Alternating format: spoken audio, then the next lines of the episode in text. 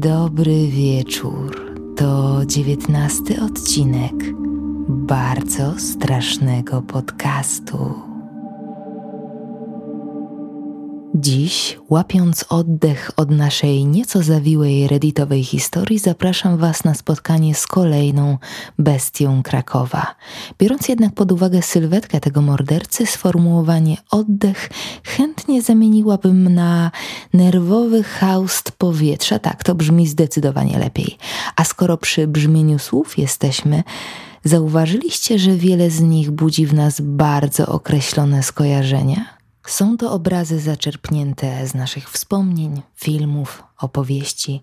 Na przykład, kiedy słyszymy nawiedzony dom, wyobrażamy sobie wiktoriańskie domiszcze w zabytkowej dzielnicy lub opuszczoną chatkę na pustkowiu. Kiedy słyszymy koszmar, być może wyświetlają nam się sceny z horrorów lub nasz ostatni niepokojący sen. A co dzieje się w naszych głowach na hasło seryjny morderca? Choć to rzecz bardzo indywidualna, to rękę dam sobie uciąć, że większość z Was podziela moje skojarzenia. Mężczyzna w średnim wieku, o pustym, niemal zwierzęcym spojrzeniu, nieco przygarbiony, być może zaniedbany, na pewno samotnik posiadający olbrzymie problemy w nawiązywaniu międzyludzkich relacji. Tak widzę go ja. Widzę jasne, martwe oczy Alberta Fisza, absolutnie przerażające fizis Andrija Cicatiły albo wracając na nasze podwórko niepokojąco nieporadną mimikę Leszka Pękalskiego, słynnego wampira zbytowa, choć względem tej postaci mam różne przemyślenia. Może kiedyś się nimi podzielę. W mojej głowie seryjny morderca to ktoś, kogo rozpoznajesz od razu. Mrozi cię jednym spojrzeniem i momentalnie budzi pierwotny instynkt ucieczki przed drapieżnikiem. Jest jak żywcem wyrwany z najgorszego koszmaru, ale to, co przeraża mnie bardziej, to myśl, że osoba, która beznamiętnie i seryjnie pozbawia życia innych, może nie budzić żadnych podejrzeń. Ba, może wzbudzać sympatię. Może być mężczyzną, który złowi moje spojrzenie, ale to połączone z uśmiechem, a nie potrzebą ucieczki. Może być wygadany, oczytany, przystojny i właśnie to, ten brak drogowskazów, wydaje mi się być najbardziej niepokojący. W dzisiejszym odcinku chciałabym przybliżyć Wam kolejną sylwetkę z naszej mrocznej galerii krakowskich bestii. W tym celu już tradycyjnie zapraszam Was na małą podróż w czasie. Rozsiądźcie się wygodnie i mocno zapnijcie pasy.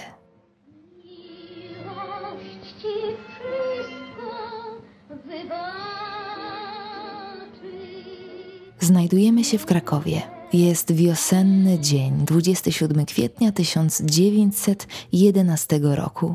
Na świat przychodzi malutki Władzio, jedyny syn Leona i Heleny Mazurkiewiczów. Mały Władek wraz z rodziną zamieszkuje kamienicę w ścisłym centrum Krakowa przy ulicy Mikołajskiej, której jeden koniec prowadzi obecnie na urokliwą uliczkę Świętego Krzyża, drugi zaś wita nas zielenią plant. O jego wczesnych latach wiemy niewiele. Jako kilkuletnie dziecko traci ukochaną matkę. Helena rozstaje się z ojcem i wyjeżdża do Warszawy do swojej nowej, wielkiej miłości. Świeży związek jednak daleki jest od ideału. Płomienny romans często przerywają równie intensywne kłótnie. To właśnie po jednej z nich w roku 1920 Helena popełnia samobójstwo w wieku lat 29. W pewnym momencie Leon poznaje nową kobietę, z którą zawiera związek małżeński. Niewiele odnalazłam informacji na temat relacji Władysława z jego macochą. Odnotowałam jedynie, że takowa istniała i częściowo przejęła rolę zmarłej matki. Po ukończeniu szkoły Władysław rozpoczyna studia na Wydziale Uniwersytetu Jagiellońskiego. Od zawsze pasjonowały go kryminały i notki prasowe dotyczące krwawych zbrodni, dlatego właśnie w karierze prawniczej upatrywał możliwość obcowania z głośnymi sprawami zabójstw, rozbojów i niewyjaśnionych zdarzeń. Okazuje się jednak, że nauka na Wydziale Prawa nijak ma się z gęstą atmosferą czytywanych przez niego powieści. Młodego Władka pociąga za to miasto. Tak, tu temperatury i akcji nie brakuje nawet przez chwilę.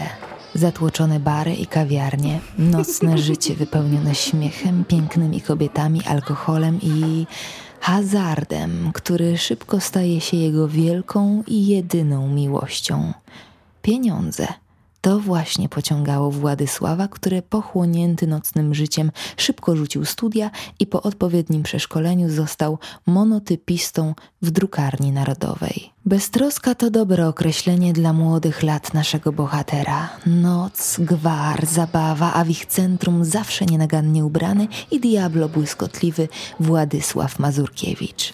Najpewniej piękny Władek wcześniej czy później dorobiłby się miana legendy nocnego Krakowa, ale jego losy, podobnie jak wszystkich współczesnych murodaków, przerywa jeden z najmroczniejszych rozdziałów historii. Tu Warszawa i wszystkie rozgłośnie Polskiego Radia.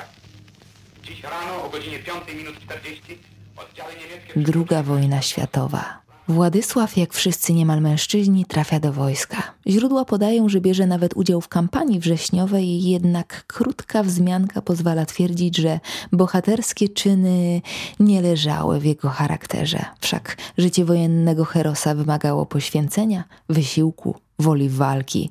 On za to nawet w tak skrajnych warunkach kierował się jedynie własną wygodą i chęcią zdobycia szybkiego, oraz pewnego zysku. Los, któremu przypuszczalnie lekko pomógł spryt i powab Władysława, pozwala mu nawiązać relacje z Rudolfem Arnoldem, krakowskim szefem personalnym gestapo. W końcu czymże jest ojczyzna, jeżeli na szali mieni się prestiż i wygoda? Władysław otrzymuje legitymację fryzjerską gestapo, swoją małą przepustkę do wolności. Podczas kiedy okupowany kraj drży w fasadach skąpany w oceanie bezgranicznego bólu, nasz bohater podróżuje wolno i szczęśliwie po całej okupowanej Polsce. Szybko odkrywa, że tak trudne warunki mogą mu paradoksalnie posłużyć jako całkiem zgrabne narzędzie do interesów. Zostaje paserem, czyli mówiąc najprościej, rozprowadza i handluje kradzionym towarem, którego w wojennej zawierusze wcale nie brakowało. Przez jego dłonie przechodzą największe kosztowności, złoto, kamienie szlachetne, drogie tkaniny, skonfiskowane majątki żydowskich rodzin. Władysław nie czuje odrazy względem wykonywanej przez niego pracy, w końcu pieniądz jest pieniądz. Śmierć i chaos nie umknęła jednak jego uwadze. W pewnej chwili doszedł do wniosku, że w tym morzu ofiar II wojny nikt przecież nie doliczy się tych, które padną jego łupem. Jest marzec 1943 roku. Władysław Mazurkiewicz, wykorzystując siatkę swoich kontaktów, dociera do Tadeusza Bomera, oficera Wojska Polskiego pochodzenia żydowskiego, ukrywającego się przed gestapo. Słuchaj, Tadek, ja ci pomogę, ty się nic nie bój. Mam znajomości, za procencik mogę ci tę gotówkę, co ją masz, wymienić i migiem wyjedziesz z kraju do wolności. Słuchaj, spotkajmy się na spokojnie i zrobimy co trzeba. Był piękny, słoneczny dzień. Mężczyźni spotykają się w okolicach majątku Chełm, żeby dobić targu.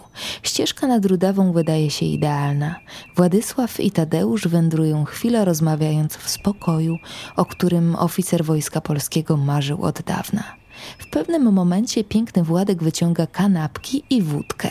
No to co, kolego? Najpierw interesy, a później pomaluszku i coś na zagryzkę dla ciebie. Tadeusz Bomer nie odmawia poczęstunku. Jest straszliwie głodny. Władysław bierze pieniądze od swojego klienta i tłumaczy, że biegnie teraz do kontrahenta, a kanapkę zostawia. Już ją sobie zjedz ze smakiem. Mężczyzna znika za zakrętem, a Tadeusz zatapia zęby w pachnącej kromce. Pierwszy kęs przywodzi wspomnienia wolności. Świeży chleb, dobra szynka, czysta poezja. Jednak po chwili dzieje się coś dziwnego. Czuję, jak kark zaczyna sztywnieć, a język puchnie, odbierając cenną przestrzeń gardła i, i, ten smak. Niech to licho, gorzki, migdałowy, cyjanek. Mężczyzna upada i chwilę później słyszę, jak niemal z podziemi wyłania się Władek? Zerka na leżącego mężczyznę, który wyczuwając złe intencje swojego niedoszłego partnera w interesach i chcąc uniknąć większego nieszczęścia, leży udając martwego. Mazurkiewicz stoi nad nim chwilę, oczywiście nie udzielając żadnej pomocy, po czym odchodzi w nieznanym kierunku. Kiedy kroki cichną, niedoszła ofiara postanawia walczyć o swoje życie za wszelką cenę. Mężczyzna zaczyna ciągnąć swoje odmawiające posłuszeństwa ciało w stronę zabudowań.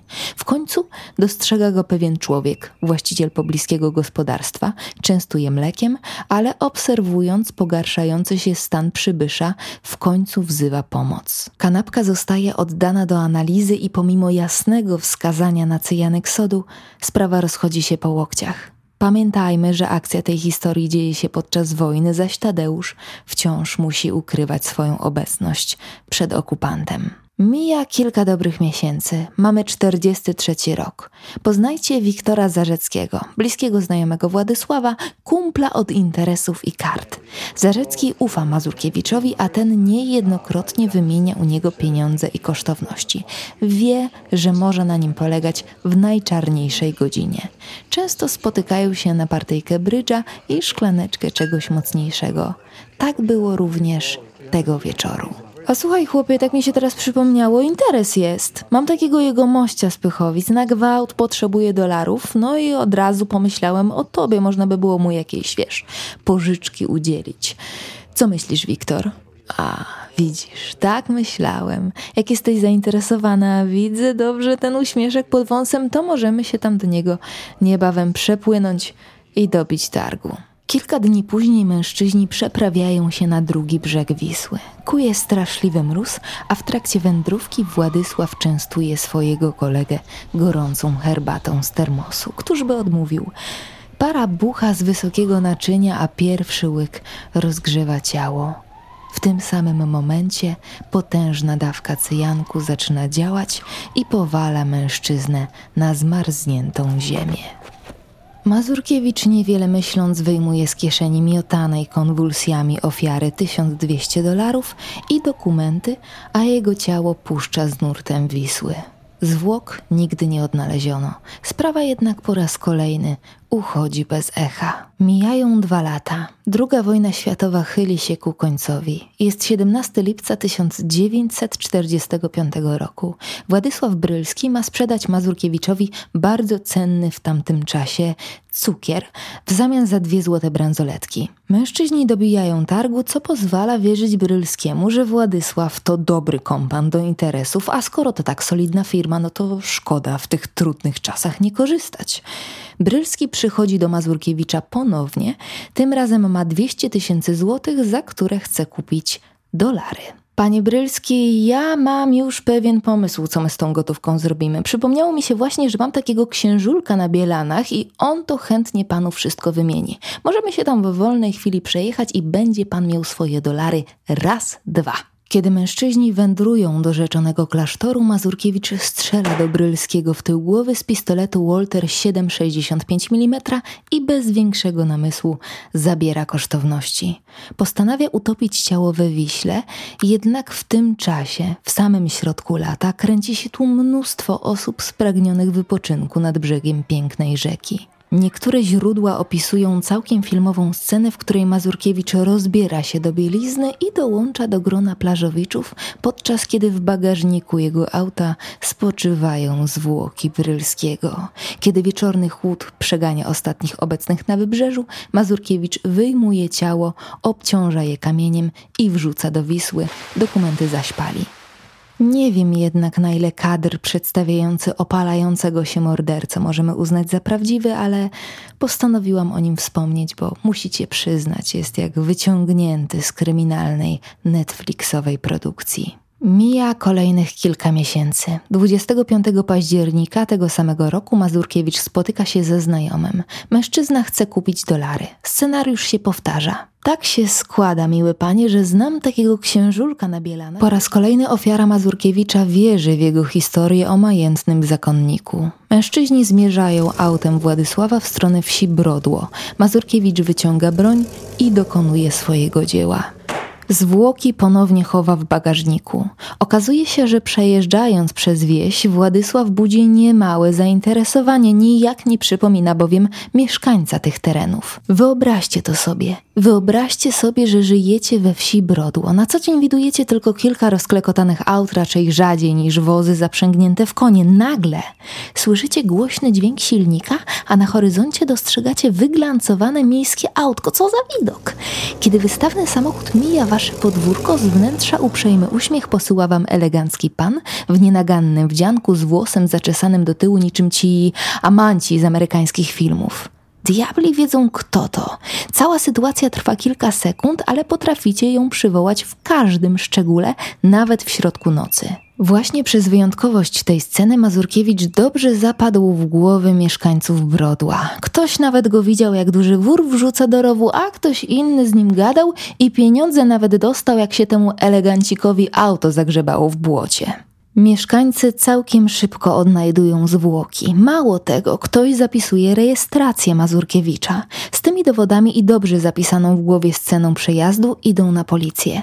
Śledczy szybko ustalają, że przybyszem był Władysław Mazurkiewicz. Na wieść o prowadzonym dochodzeniu nasz antybohater wynajmuje świetnego adwokata. W ten sposób, jak za dotknięciem magicznej różdżki, okazuje się, że Mazurkiewicz jechał do Alwerni do zakonu, to się zgadza, ale w towarzystwie pracowniczki Czerwonego Krzyża, która dobrze pamięta ten dzień i nawet to, że piękny Władek zapłacił jakiemuś chłopcu, co by mu auto wyciągnął.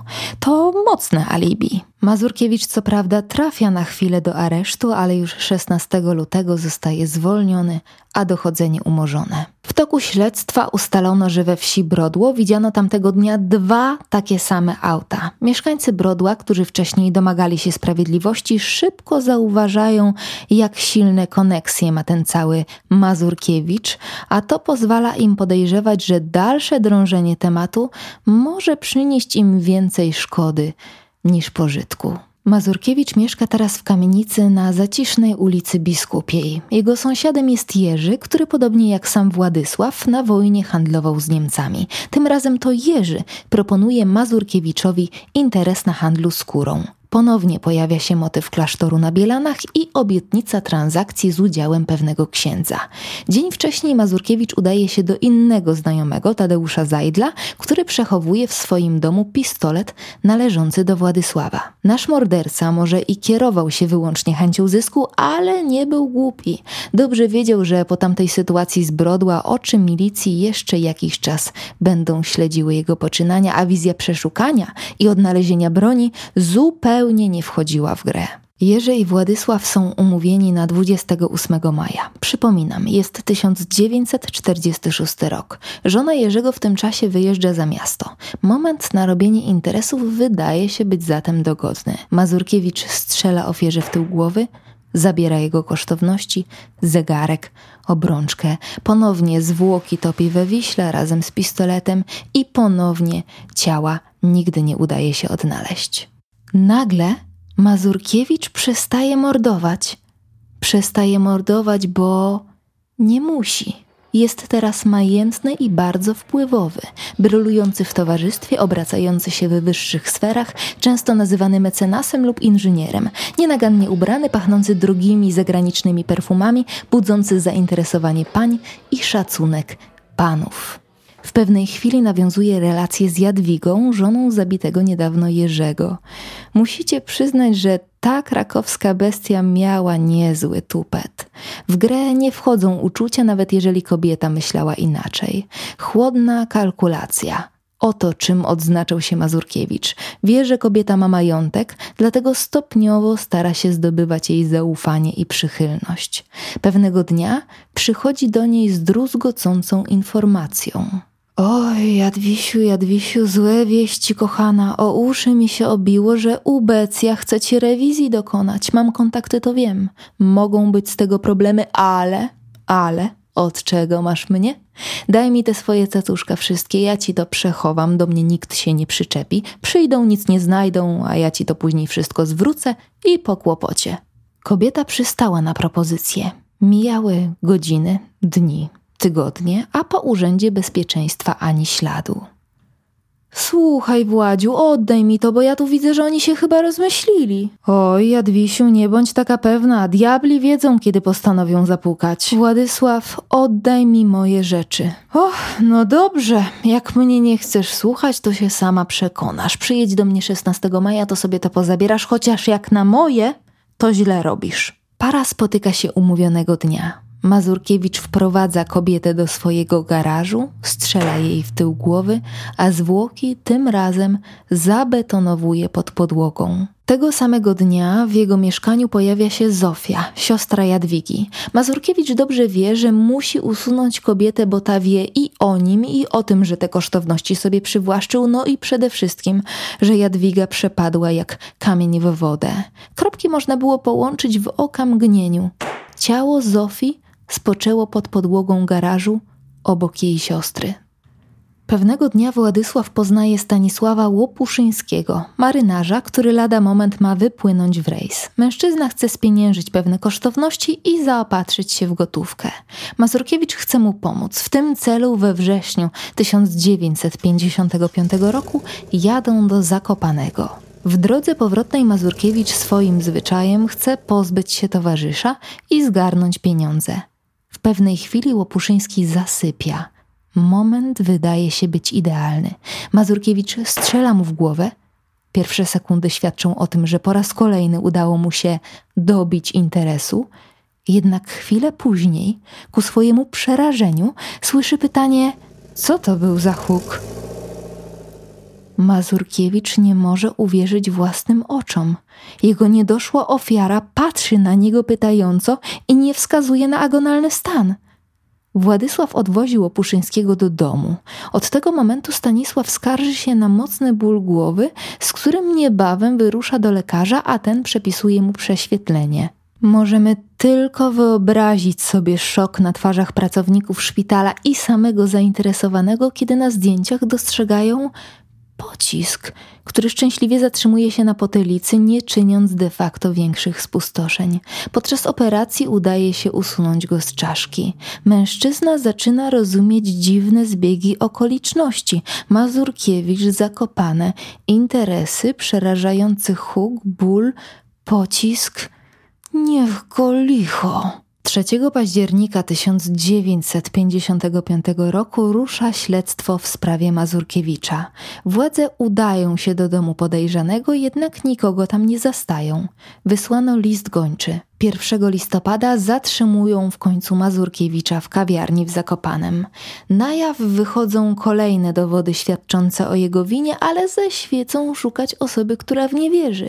Nikt nie chce wierzyć, że ten elegancki, piękny mężczyzna jest zdolny do czegoś takiego, taki oczytany, uprzejmy, a do tego schludny, gdzieby on kogoś skrzywdził. No dajcie spokój. Rzecz jasna, piękny Władzio nie rozumie stawianych mu zarzutów, nie ma pojęcia, jak pocisk znalazł się w głowie Łopuszyńskiego i co on, szanowany obywatel, w ogóle tu robi.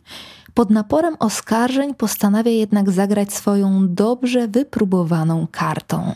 Wy panowie chyba nie wiecie, kogo ja znam. Jak się góra dowie, jakie wy tu głupoty pleciecie, jak z fusów wróżycie, żeby mi życie uprzykrzyć, to wszyscy jak jeden pójdziecie na dno, nie będzie co zbierać. Zresztą, jak tam sobie chcecie, jak chcecie się tłumaczyć później, pracę tracić, wasza wola. Nic mi nie udowodnicie. Zgodnie z niedawnymi prognozami samego Władysława przeszukano jego mieszkanie, garaż i samochód. Jednak nie znaleziono obciążających go dowodów. Śledczy postanawiają jednak nie dawać udawać za wygraną. Po pewnym czasie wracają do kamienicy na biskupiej, ale tym razem postanawiają lepiej się przyłożyć. Podłoga w garażu sprawia dziwne wrażenie. Beton w pewnym miejscu zdaje się być nowszy, świeższy. Odnajdują zwłoki dwóch kobiet, których identyfikacja nie sprawia większego problemu. Mazurkiewicz w końcu przyznaje się do morderstwa, a śledczy zaczynają stopniowo łączyć fakty. Prokurator stawia mu początkowo aż 30 zarzutów, z części jednak musi się wycofać. Sąsiedzi wciąż nie dają wiary. Panie, ten Mazurkiewicz to był chłop do rany przyłóż, dzieci czekoladą częstował jak miał. Y, uczynny, spokojny, pomógł jak trzeba, pożyczył jak trzeba. O, a wie pan jak zwierzęta kocha? Do swojego psa na grób chodził regularnie, tak go kochał. Widział pan kiedy kogo, kto tak zwierzęta kocha i jest zdolny do morderstwa? Panie kochany, no brednie, brednie i pomówienia. W styczniu 56 roku Mazurkiewicz zostaje przewieziony na komendę milicji w Warszawie, a dokładniej do aresztu na Rakowieckiej. Władysław wciąż miesza się w zeznaniach, raz coś mówi, innym razem zaprzecza. W końcu jeden z przesłuchujących go śledczych postanawia zagrać na emocjach oskarżonego. Panie Władysławie, postawię sprawę jasno. Jak się pan nie przyzna, to ktoś beknąć musi, czy tak, czy siak. Pojedziemy po pana ojca i też go wsadzimy, a jak wiemy, oboje to już wiekowy człowiek o słabym zdrowiu. Niech pan jeszcze dobrze przemyśli, co się tam wydarzyło, dobrze? Jak się okazuje, metoda daje szybkie efekty i Mazurkiewicz przyznaje się do postawionych mu zarzutów. 6 sierpnia 56 roku rusza proces. Finalnie zostaje oskarżony o sześć zabójstw i dwa usiłowania. Wszyscy śledzą sprawę z wypiekami na twarzach. Pod sądem tłoczą się gapie i reporterzy. Prasa kipi od mniej lub bardziej potwierdzonych informacji. Przed wejściem do sądu rozstawiono barykady chroniące oskarżonego przed linczem rozpalonego tłumu. Na salę sprzedawane są wejściówki również na czarnym rynku. O pięknym Władku mówią wszyscy. Radio, prasa, przechodnie. Takiej sprawy powojenna Polska, a i przedwojenna jeszcze nie widziała. Nagle kontakty Mazurkiewicza zaczynają topnieć. Nagle brakuje adwokata, który chciałby stanąć w jego obronie.